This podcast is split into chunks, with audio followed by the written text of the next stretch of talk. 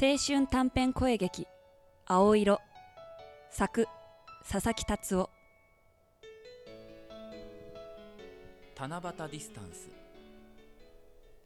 好きな人に好きだと分かってもらうことってなんでこんなに難しいのもう7月なのに全然進展しない一歩も先に進めないなぜなんだ七夕何か願い事したうーん小学生以来願い事なんて全然してないな俺も夢がないね私たち確かに高校で隣のクラスの森本君とは同じ文芸部帰り道が一緒で本の趣味も似てたから仲良くなるのに時間はかからなかったでも友達って距離が固定化してしまった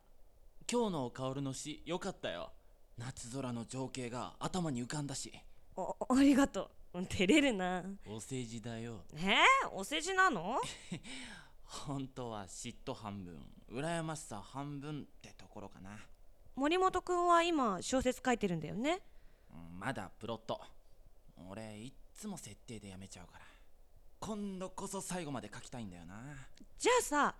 七夕の願い事それにしたらいいよえ 最後まで書けますようにってそうそ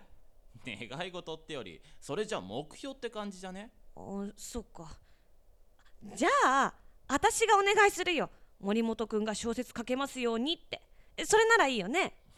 なんだそれいいじゃん期待していますのですごいプレッシャーだし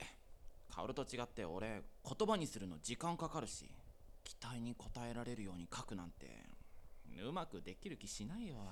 短冊に書いていくから森本君頑張れちょっとおせっかいだったかなでも私にできることなんてこれくらいだ一歩も前進しない恋心は横に置いて七夕の夜空に私はお願い事をしたのでした